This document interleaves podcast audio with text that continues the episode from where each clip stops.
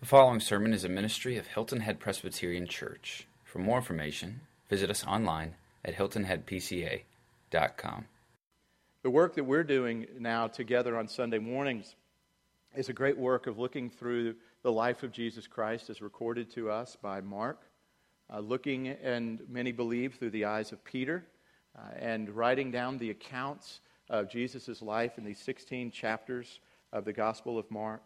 We're looking at what does it mean to follow the servant king? Uh, what does it mean to be on the road with him, following him, becoming like him, taking in and making part of our DNA, if you would, our spiritual DNA, his spiritual DNA. His vision and mission becomes our vision uh, and mission. Uh, churches don't have to get that creative uh, to come up with mission statements. They really don't. It's very simple. Know Jesus, make him known. That's ours. And it's not that hard to come up with. You can say it in different ways. Uh, I came from a church that said uh, we want to be so taken with God that lives are transformed and the world is impacted for Jesus Christ. You know what they just said? They want to know Jesus and make him known. And so, what we're doing is wanting to know Christ, know who we are in light of him at whatever age we are. And this is for all ages. Uh, the beauty I love about our congregation is that we have uh, from young to old seated all right here together. It's a wonderful challenge to try to teach uh, and preach to all of those different segments. But my hope is this for you who've been walking with Christ a little longer, or maybe been around life a little bit longer, uh, that you recognize that as you're living your life for Christ, there are younger generations looking to you. There are younger generations saying, Oh, this is what it means to follow Jesus Christ and that we want the younger generations of our church to grow in such a way that they're willing to stand firm for Christ in the midst of a culture which says marginalize that at best, or keep Christ around just enough that when you get married and you have kids, then it's the important time to have uh, Jesus in your life. And, and, so we live our lives in such a way uh, that, as one old country pastor said it, uh, I've used it before. He said, You know, you can't go out on Saturday night and sow your wild oats and come to church on Sunday morning and pray for crop failure. You know, uh, it, it's, we don't just get to live uh, our, our, life and to do whatever we want to do and then say, But Jesus is going to forgive me. But Jesus has called us to a high and a costly following. This lesson this morning, it's not an easy lesson. It really isn't an easy lesson at all uh, to preach or to receive. And I'm just going to go ahead and preface that for you this morning. This is a lesson of the costliness of following Jesus. It's titled, What Do You Want Me to Do for You?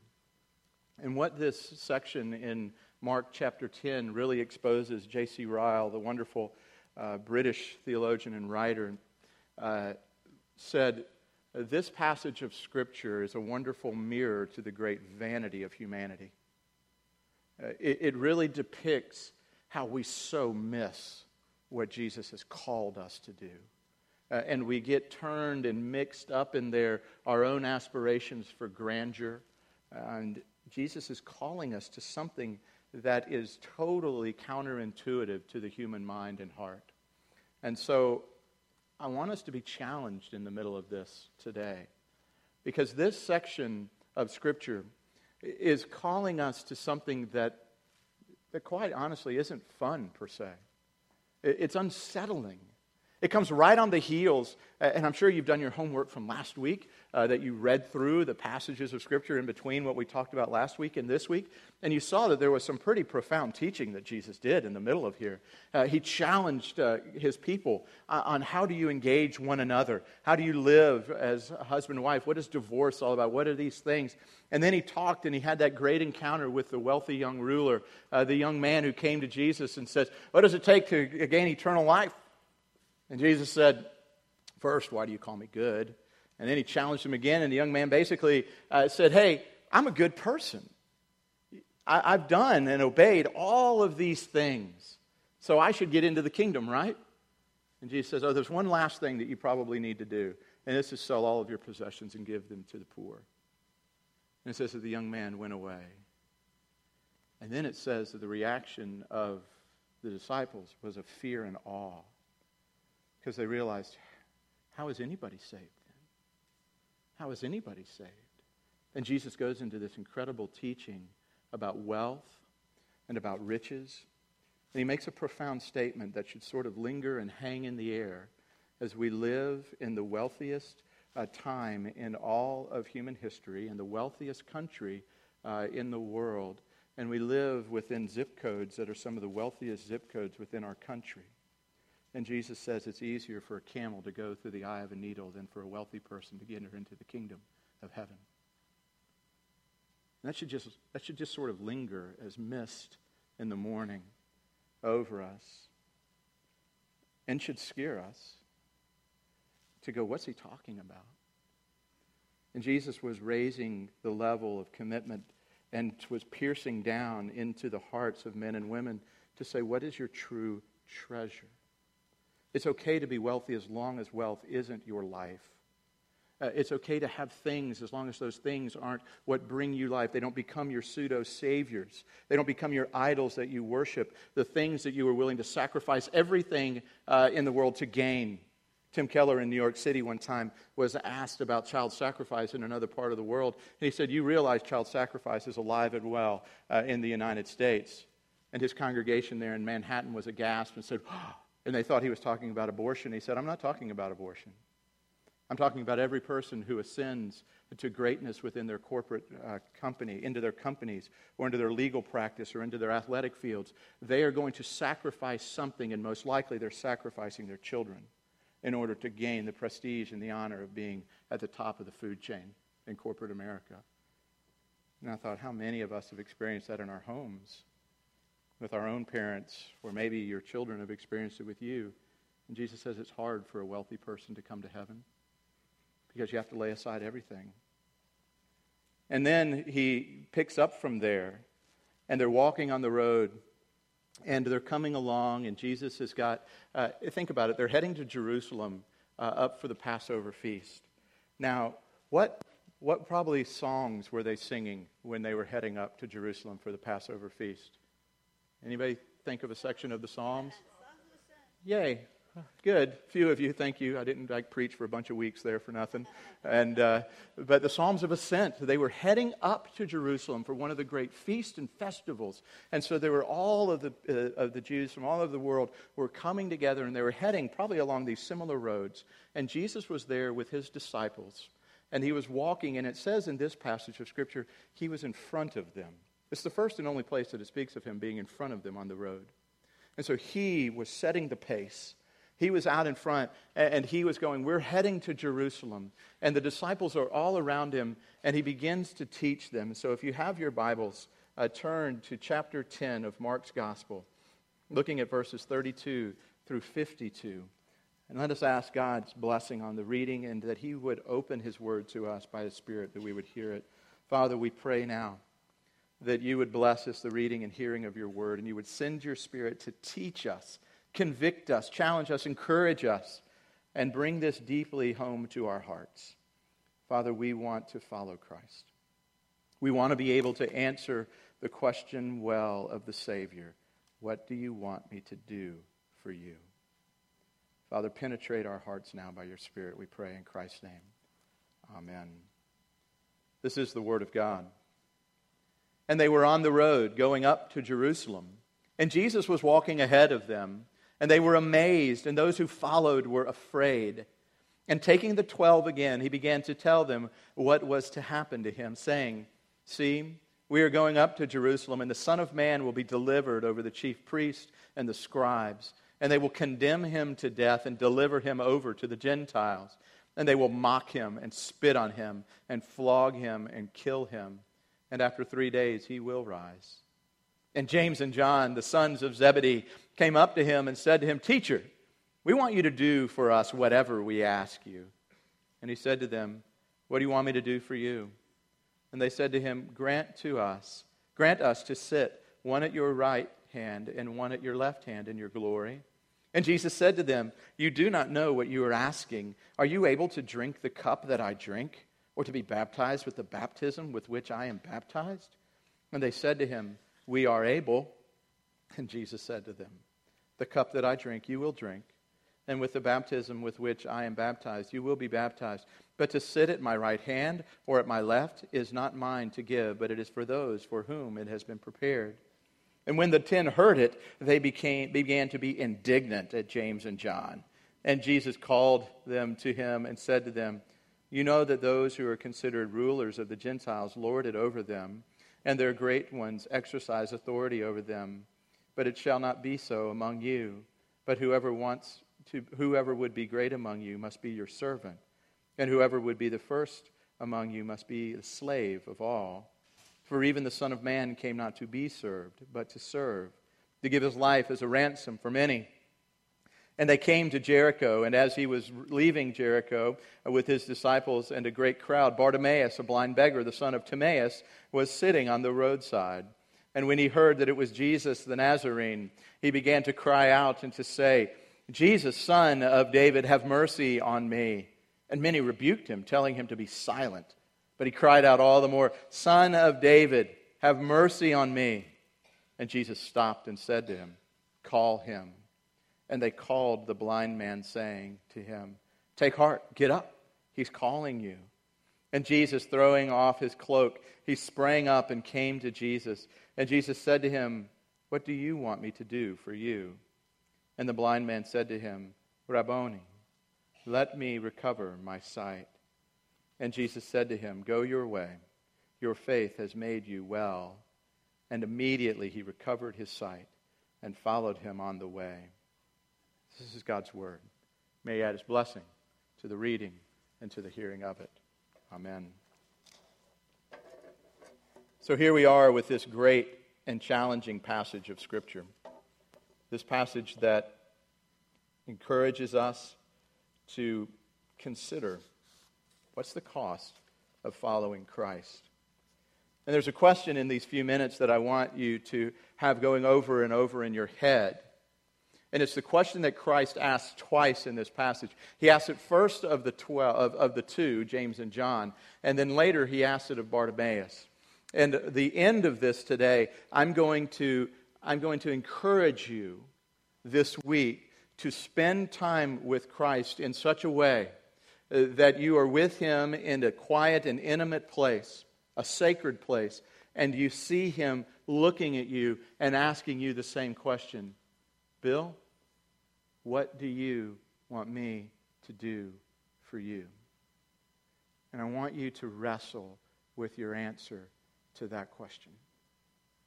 I want you to wrestle with what do you want Jesus to do for you? Why are you here today? Why have you committed your life to Christ? Why are you following Him? Uh, why are you on the road or near the road or thinking about getting on the road of following Christ? Uh, why are you in the camp? What do you want from Jesus? How do you answer that question to Him? And what we're going to look at, uh, oh, so briefly uh, today, uh, is really first our misconception of what discipleship is, uh, really what discipleship is not. Then we're going to look at a clarifying or a clarification of what discipleship and some of the tenets of what it really is. And then just going to kind of bring it home again with that question that's in front of us. So, first, let's look at what uh, discipleship is not, or the misconceptions about discipleship. And the first thing is this it's very easy within our understanding of the gospel and of following Christ, to be a disciple of Christ, to allow our misgivings, our misunderstandings of Christ, uh, our our illusions of grandeur, uh, our cultural influences to cloud the way that we approach Christ. It's very easy for that to happen to all of us, by the way. I, I hear people sometimes, uh, I'll ask them a question about it, and they give, you give such a wonderfully godly Sunday school answer. And, and it works so well uh, within the context uh, of the church, but it's just not real. Because you have a very skewed self awareness, a self knowledge, if you don't think that we have misgivings and confusions about what does it mean to follow Christ. And the reason I say that is here are two guys, James and John, who I would probably stack up against anybody else in the world uh, of what it means to follow Jesus, and they didn't get it. This is year three with him.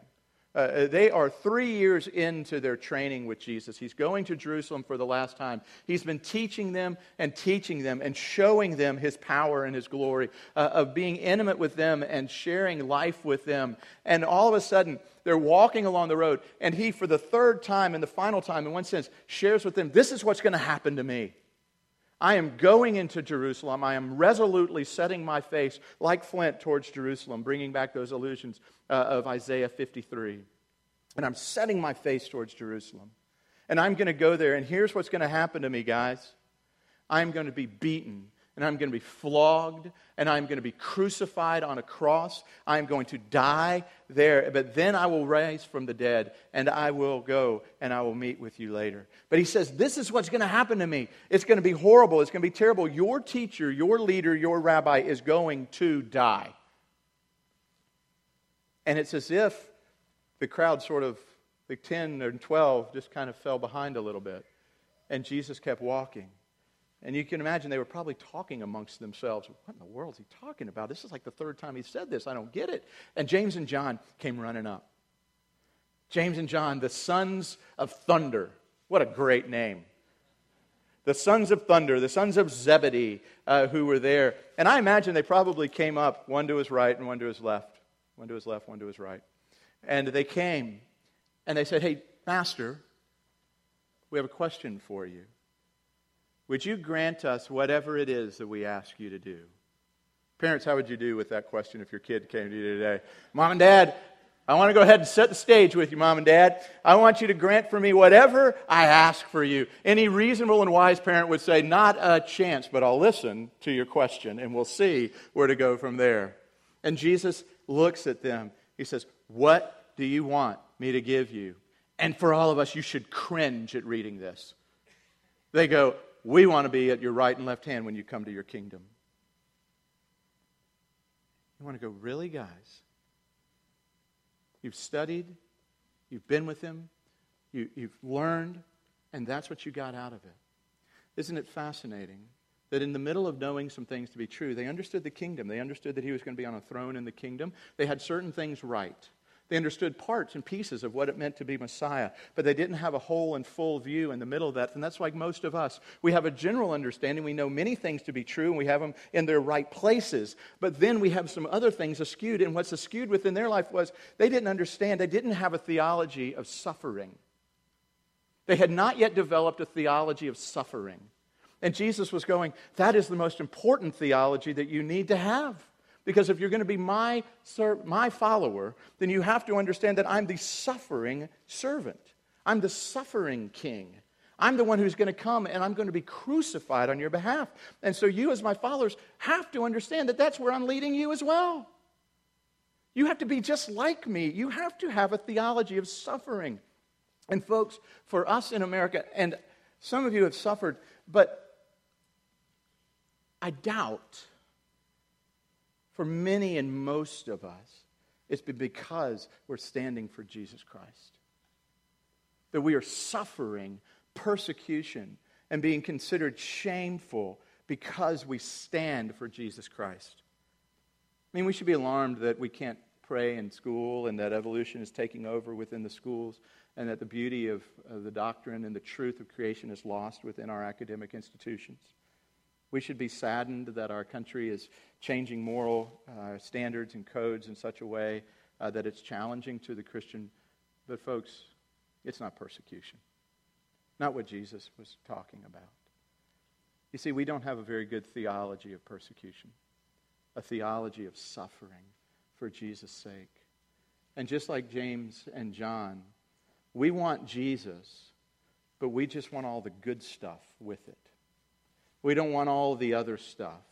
And there's been this twistedness of theology in the world that says if you get suffering, if you get persecution for Jesus' name, that means there's going to be some sin in your part. And there's something wrong with you. Boy, the saints around the world would have no idea what to say. Those who are eh, pictured in Revelation under the throne of God crying out, How long? How long until you avenge our blood? We stood for you and we died because we knew that was what we were called to do. They wouldn't know. I don't know, I don't know if I could have a conversation with them. Well, I gave up banking. I didn't get to be a loan officer and make a bunch of money, so that's my suffering for Jesus. They go, Really? You notice what I'm missing here? Or I'm missing here?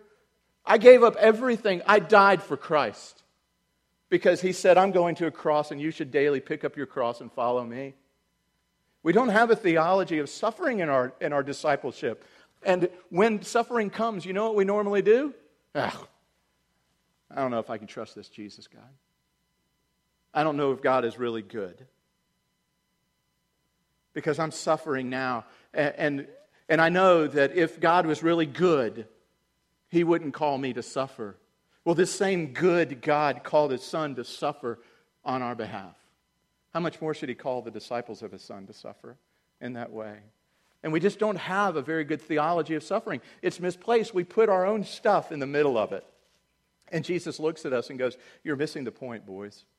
Really, is what he says to James and John. You don't get it. I don't get to give those seats away. That's my father's to give. And you don't really understand what you're asking. And so we have this misconception of what suffering and discipleship is all about. We don't think that discipleship should have suffering in it. And Jesus says that's not a biblical concept. If your understanding of discipleship doesn't have suffering, it's not biblical. And so I want to say that to everybody, young and old. It's got to be there. Kids, teenagers, young people, it's going to be tough to stand for Christ on your campuses. You may not be the cool and popular kid if you do, but Jesus says, I will honor your suffering for my sake. Parents, raising your kids in the love and admonition of the Lord, business people as you're out there, folks as you live your life, Jesus says it's all worth it in the end. But you have to suffer for me because I suffered for you. I feel almost hypocritical preaching it. I haven't suffered in my life in that way.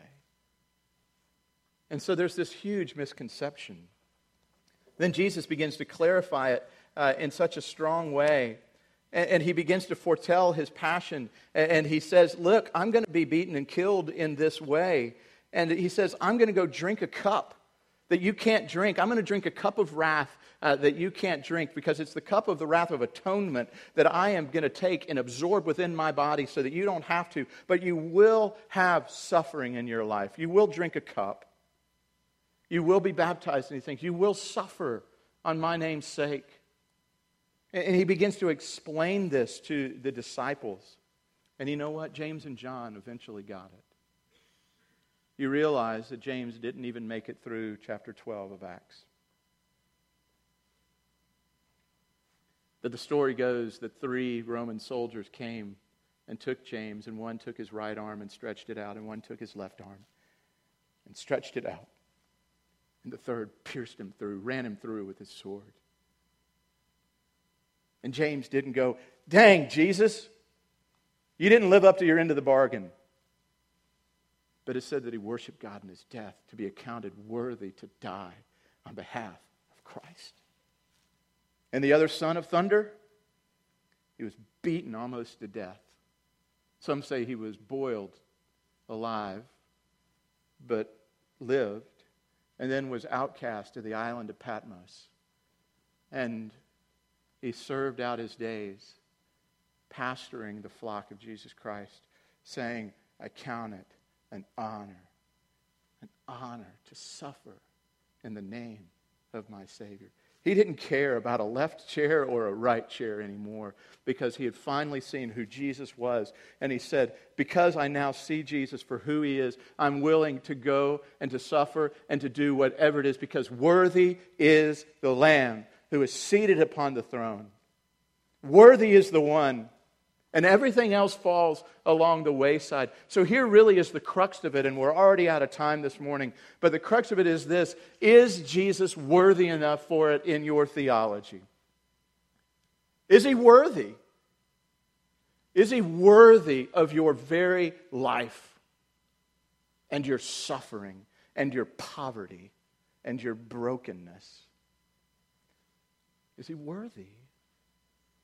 And if he is, then we account everything as loss and gain in light of considering the upward calling of Jesus Christ. Paul later in 1 Corinthians was writing, and he gave this image. And he wrote in 1 Corinthians 4, he said, We are fools for Christ's sake. We are weak. We are in dis- dis- disrepute. He said, To the present hour we hunger and thirst. We are poorly dressed and buffeted and homeless, and we labor working with our own hands. When reviled, we bless. When persecuted, we endure. When slandered, we entreat. We have become and are still like the scum of the world, the refuse of all things. I don't even know what to do with that. Paul said, and he used such Roman language that as the Roman legions marched back into Rome, and the princes and the generals were on their horses coming in, triumphant from battle, and all the legions marching in their rows and columns behind him, and then the slaves and the prisoners came behind him, and then there was this group at the end, the scum of the earth. That's the word he used. That group, that group that was destined to go and to be taken into the Colosseum, to be dressed up in sheep and in clothes of animals, to be thrown to the lions or thrown to the gladiators. He said, That's who I relate with. Jesus said, You've got to be like a servant. And he said, No, no, even more. You've got to be like the slave who's below the servant. We think too highly of ourselves. And Jesus is challenging us to say,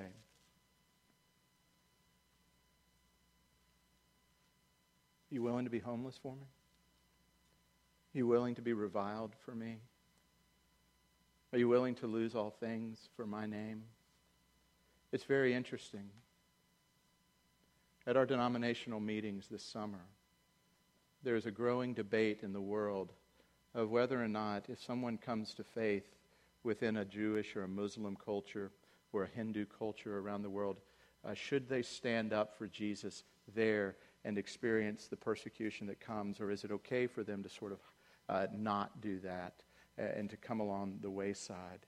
and to sort of go, I love Jesus, but I'm still going to act like a Muslim or act like a Jew or, or act like a Hindu. And here was this wonderful Western group of men gathered together in Houston, Texas, saying, they need to stand up for Jesus and suffer the consequence for it. And everything in me wanted to stand up and go, Are you willing to do that? Are we willing to do that? We're asking our brothers and sisters in Christ around the world to lose everything for Jesus, to be killed, to be martyred, to be cast out for Jesus. And we sit in the laps of our luxury and go, Oh, as one pastor friend of mine said, the flea bites of American persecution. And Jesus is saying, What do you want me to do for you? What do you want me to do for you? It's a challenging question, isn't it, this morning? It's sobering. I worked all week to try to find a way to make this kind of go, hey, it's okay though. Um, hey, this is awesome. You know, love Jesus in the end. There's really no, there's no way to turn this into to cute. Because just a couple of chapters earlier, in Mark chapter 8, Jesus said this If you're ashamed of me and my words in this sinful and adulterous generation, if you're ashamed to follow me, if you're ashamed to consider yourself a follower of mine, if you're ashamed to be considered the scum of the earth, if you're ashamed uh, to bear my name in this world, then the Son of Man will be ashamed of you when he comes in the glory of his Father with his holy angels. That's a verse that God used to lead me to himself in November of 1990. And I realized that I was ashamed to be considered a follower of Jesus Christ. And how much, though, in my life since then, I've been ashamed. And Jesus is asking us today, what do you want me to do for you? Only you can answer that question. Let that question resonate with you today. because the answers may challenge you. If you say, I want to be like you, Christ, I want to be a follower, I want to be on the road with you, I, I just want you, be prepared that He will begin a work in you to give you the opportunity to be like Him. You may lose things that you thought that you had to have. You may be challenged in ways that you didn't think you could imagine. And Jesus is saying, But I'm worth it. I'm worth it at the end of the day. So, what do you want Jesus to do for you today? He looks at blind Bartimaeus and says it. He stops in his tracks to this blind beggar on the side of a road. And Bartimaeus doesn't say, I want seats of honor in the kingdom. He simply says, I'd like normalcy in my life. I just want to see. Jesus goes, Your faith has made you whole. And isn't it interesting that this one who was marginalized and on the side of the road now is on the road and follows the Savior? So maybe in the answering of our question today, we'll move from marginalized on the side of the road and that we'll get together on the road and we'll follow the Savior into Jerusalem and we'll see him for who he really is. And maybe for the very first time in our lives, see ourselves for who we really are his disciples, worthy of the upward calling of Jesus Christ. Let's pray. Father, thank you for the beauty and glory of who you are, who Christ is. It's a challenge. This isn't light stuff that we're talking about. It's not the fluff of our faith, but it is at the very crux of it. You're inviting us to a cross. You're inviting us to, to a life that includes suffering. Would we embrace it and would we see you worthy? For Christ, you are our all, and we praise you today. Bless us with your presence. Would we see you for who you are? To Christ be the glory. Amen.